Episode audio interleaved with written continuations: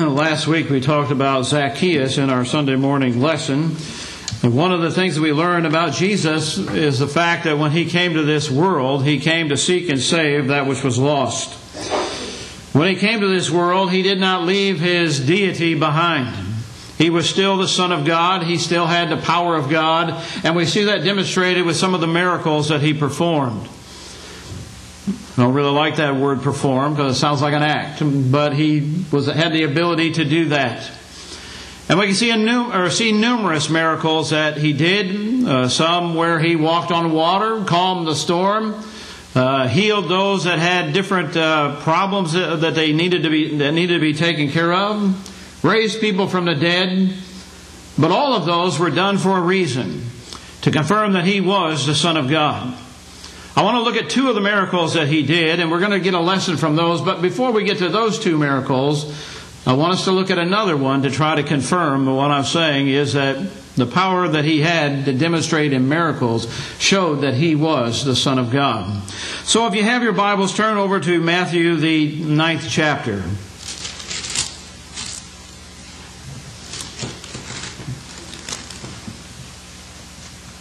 In Matthew, the ninth chapter, beginning of verse 1, it says, And he entered into a ship and passed over and came into his own city. and behold, they brought unto him a man sick of palsy, lying on, on a bed. And Jesus, seeing their faith, said unto the sick of the palsy, Son, be of good cheer. Thy sins be forgiven thee. And behold, certain of the scribes said within themselves, This man blasphemeth. And Jesus, knowing their thoughts, said, Wherefore think ye evil in your hearts? For whether it's easy to, easier to say, Thy sins be forgiven thee, or to say, Arise and walk. But that ye may know that the Son of Man hath power on earth to forgive sin, then saith he to the sick of the palsy, Arise, take up thy bed, and go, thy, go into thy, unto thy house. And he arose and departed to his house. And when the multitude saw it, they marveled and glorified God, which had given such power unto men. There we see that Jesus had made the statement of that individual that his sins were forgiven, and they questioned that, and they had the authority, or they should have questioned that. Did Jesus have that power? Did he have that authority? And so to show and to demonstrate his power, he performed a miracle. To show that he was from God, that the message that he had was from God, and that's very important. And so we learned that in that particular case that he did come to seek and to save that which was lost. But we also see that he had compassion on people as he went about his daily life. That there was times that he was confronted by people who were sick, those that had suffered a loss of a family member and death. We see how he reacted and many times healed those individuals. As we continue on in chapter 9, we can see that other things had happened and had taken place in uh, chapter 9 of people that were healed. Verse 18, we find that he spake these things unto them. Behold, there came a certain ruler and worshipped him, saying, My daughter is even now dead.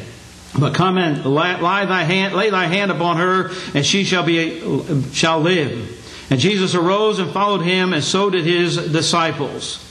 And while he was on the way to that person's house, verse 20, and behold, a woman which was diseased with an issue of blood 12 years came behind him and touched the hem of his garment. For she said within herself, If I may but touch his garment, I shall be whole. But Jesus turned him about, and when he saw her, he said, Daughter, be of good comfort. Thy faith hath made thee whole. And the woman was made whole from that hour. And when Jesus came into the ruler's house and saw the minstrels and the people making a noise, he said unto them, Give place, for the maid is not dead, but sleepeth. And they laughed him to scorn. But when the people were put forth, he went in and took her by the hand, and the maid arose. And the fame hereof went abroad unto all that land.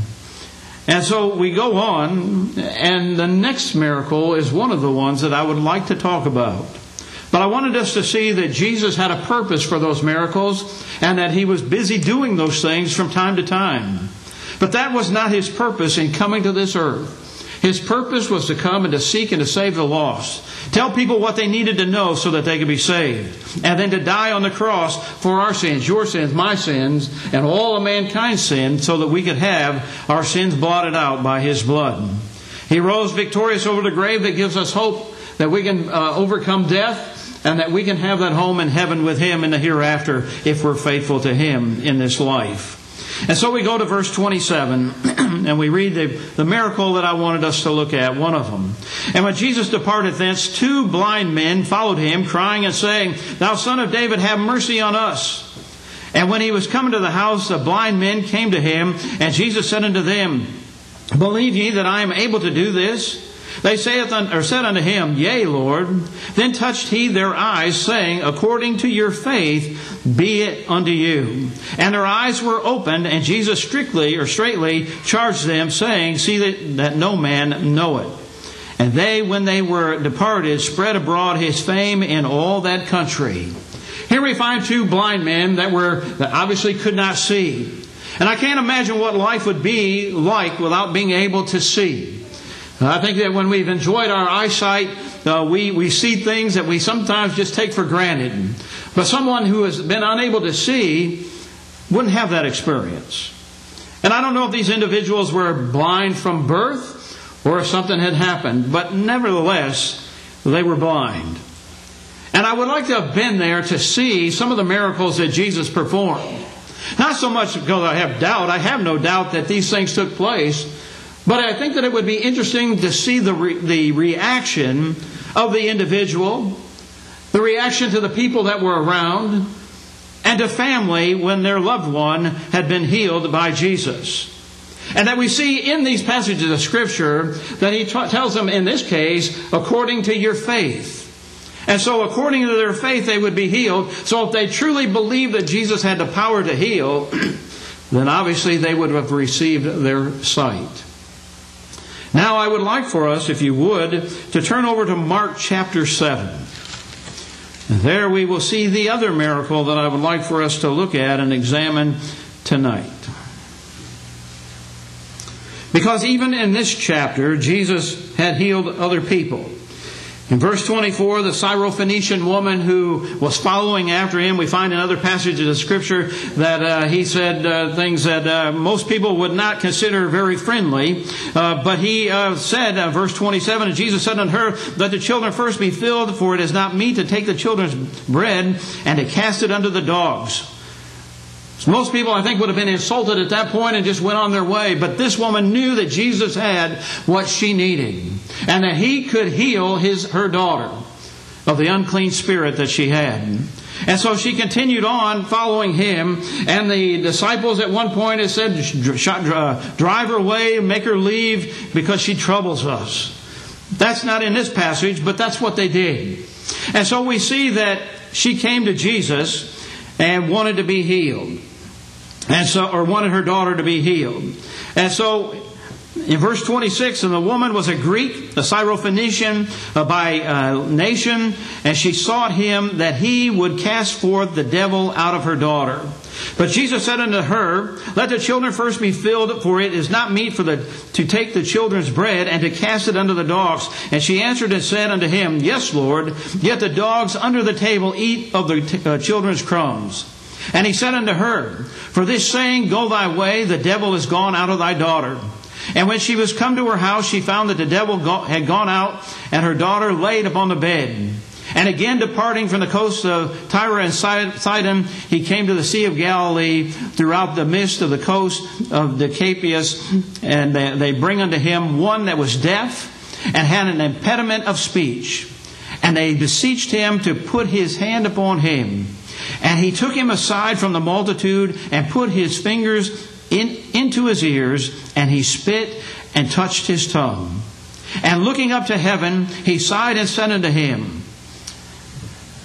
Ephphatha, that is, be opened. And straightway his ears were opened, and the string of his tongue was loosed, and he spake plain. And he charged them that they should tell no man. But the more he charged them, so much the more a great deal they published it. And were beyond measure astonished, saying, He hath done all things well. He maketh both the deaf to hear and the dumb to speak. So here we find an individual who was deaf and has some kind of speech impediment, unable to speak normal uh, like everyone else. And so he came to Jesus. They brought him to Jesus and they wanted him to be healed. And again, we see the faith that they had in Jesus that he could perform this miracle and that his ears would be open, that he would be able to hear, and that he would be able to speak again normal or speak normal uh, as everyone else. Those things I think are both kind of amazing. And I think that that would be hard for us to see or uh, imagine in our minds, but can you imagine being there on that occasion and seeing that the two blind men received their sight and this individual who was deaf now being able to hear and then being able to speak as a normal human being? I think that that would be amazing to see. And I think that it would be something that would have a profound effect not only on those two or three individuals, but on the people that were around them. His family. Because back in those days, many times when you had a disability such as this, or as those blind men may have, many times there was no one to take care of you. If your family or your friends didn't take care of you, then you were at the mercy of the people around you. They didn't have social programs like we have in our society today. And so I'd imagine it would be a great event in their lives when something like that happened. but did you notice what Jesus said? In both of those miracles, don't tell anyone.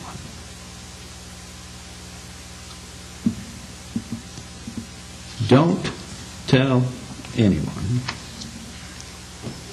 You know, sometimes when we violate what God has said, we try to justify it. And I think that even in this case, when we look at this, we try to justify their actions. We try to use, uh, uh, we try to rationalize their thinking. I could, would imagine you would hear people say, I can't tell anyone. I can now see. And I'm not going to tell anyone. I'm not supposed to tell anyone. And the family, I'm not even supposed to tell them what happened. I can now speak and I can hear their voices, and I'm not supposed to tell anyone. You know, our reasoning, and I'm sure that some of us may be even thinking it right now, is did Jesus tell him that so that they would go and tell it? I don't think so. Because why would Jesus ask or tell them not to do something because he wanted them to go and do it? He's not going to tell them to do something that is wrong. When he says don't tell it, he intended for them not to tell it. And I believe that the reason is he didn't come to heal people. He came to seek and to save that which was lost. And so one of the lessons that I think that we can learn from these two examples of Jesus' miracles with these three different individuals is that people of faith don't always obey what they're supposed to do. Does that make it okay? No. In Matthew chapter 9, verses 28 and 29, and when he had come into the house, the blind men came to him, and Jesus saith unto them, Believe ye that I am able to do this? And they said unto him, Yea, Lord. Then touched he their eyes, saying, According to your faith be it unto you. It's easy to judge the actions of these people and say that God will probably overlook it, that it was okay. How could they disobey one who had just done so much for them.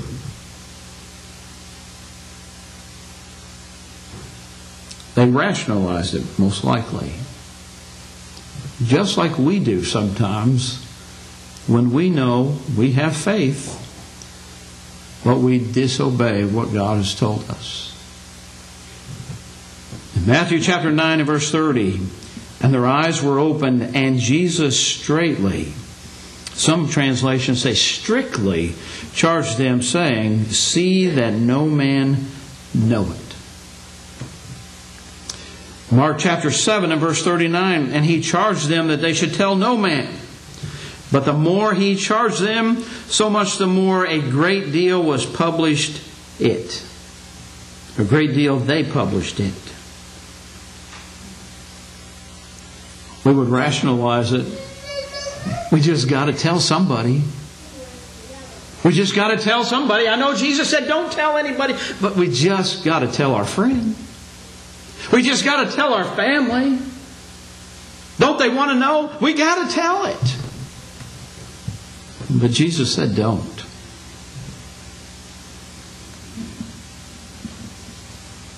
The purpose of miracles in some cases was to make believers. So why wouldn't Jesus want people to believe based on what they said? In Romans chapter 3 and verse 8, an interesting question is asked there in the middle of that verse by the Apostle Paul when he says, Let us do evil that good may come. How many times in our own lives have we rationalized something that we know we shouldn't do, justifying it by the good that could come from it? It would be easy for these individuals to say, listen, we tell people about Jesus and that's going to draw more people about Jesus when we tell them what he's done to our eyes, but uh, what he's done to our, our ear and what he's done to our mouth.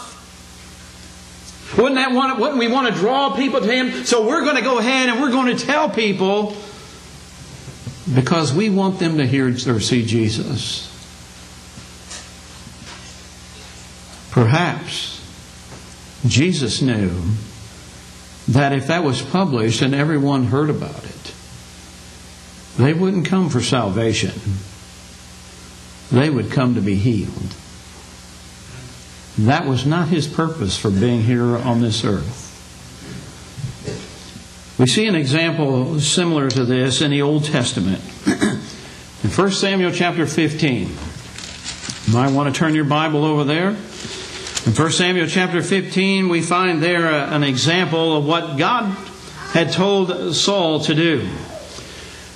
Beginning in verse 1, it says, And Samuel said, said unto Saul, The Lord sent me to anoint thee to be king over his people, over Israel. Now therefore, hearken thou unto the voice of the words of the Lord. Thus saith the Lord of hosts, I remember that which Amalek did to Israel, how he lay wait for him in the way when he came up from Egypt. And now go and smite Amalek and utterly destroy all that they have and spare them not. But slay both man and woman, infant and suckling, ox and sheep, camel and ass. So now what is God saying? God is telling Saul to go and destroy these individuals, this king, his people, everything, to wipe it out. Why? Because God remembered what they had done to his people. And so he's telling Saul, You're my servant. This is what I want you to do. And I want you to go destroy the king and all the people, young, old, and in between. I want them all utterly destroyed. But we know the rest of the story. We know that Saul did not do what he was told to do. And in verse 8 it says, And he took Agag, the king of the Amalekites, alive, utterly destroyed all the people with the edge of the sword. But Saul and the people spared Agag, and the best of the sheep, and of the oxen, and of the fatlings, and the lambs, and all that was good, and would not utterly destroy them. But everything that was vile and, and refuge, they, that they destroyed utterly. Then came the word of the Lord unto Samuel, saying, It repented me that I have set up Saul to be king, for he has turned back from following me, and hath not performed my commandments. And it grieved Samuel, Samuel, and he cried unto the Lord all night. And when Samuel arose early to meet Saul in the morning, it was told Samuel, saying, Saul came to Carmel, and behold, he set him up a place, and has gone about and passed on and gone down to Gilgal. And Samuel said unto Saul, and Saul said unto him, or Samuel came to Saul, and Saul said unto him, Blessed be, the, be thou the Lord, I have performed the commandments of the Lord. Well, I think we could stop right there. I have, command, I have done the commandments of the Lord. I did what the Lord told me to do. Now, in those few verses, what do we find out? Did Saul do exactly what God told him to do? No. He did not do what he's told to do. He spared the king, and he spoiled the city, and he kept the best the chief of the uh, oxen and the sheep. And so we go on. And verse 14, and Samuel said, What meaneth then this bleating of the sheep in my ears and a lowing of the oxen which I hear?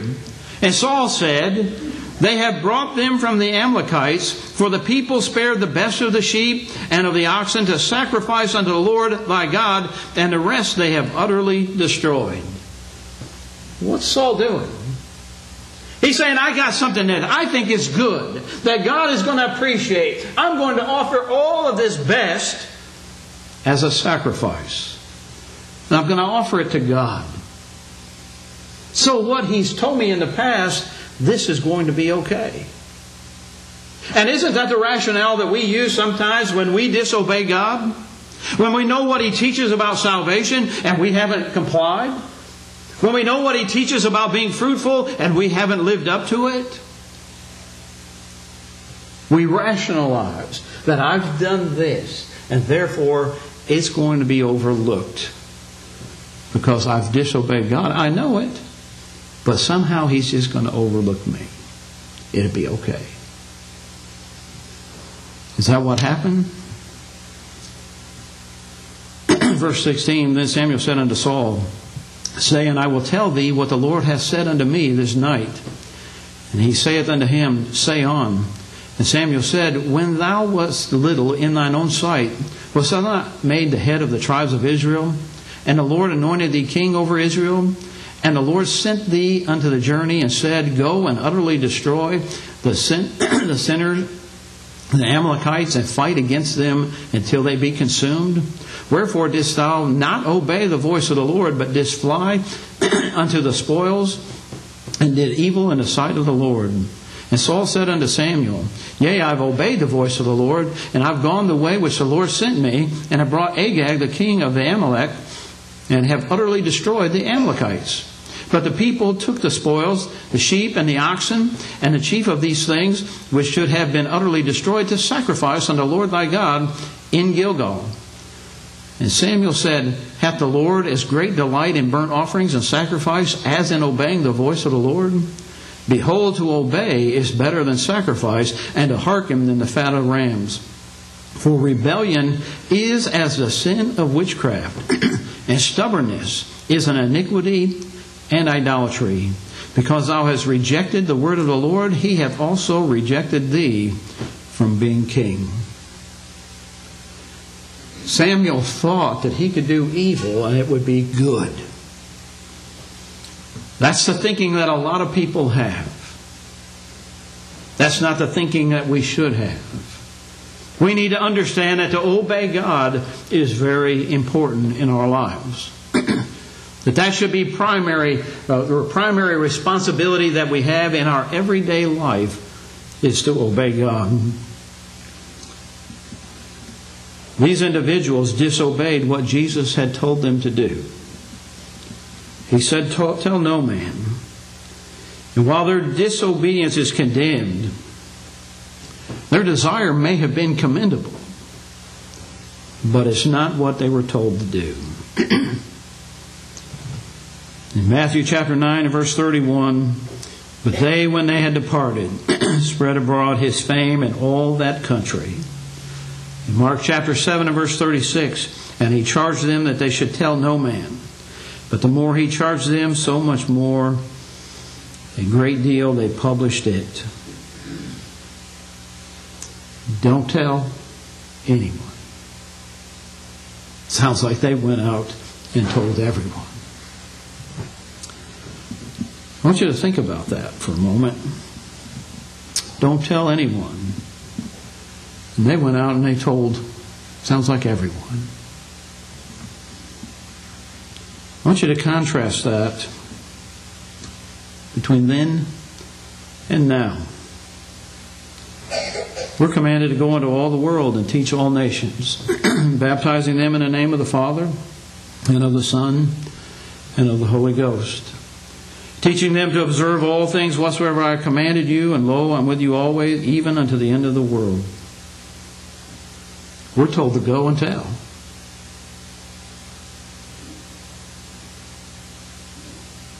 Is that any different than what Jesus told them? He said, Tell no one. They went and told.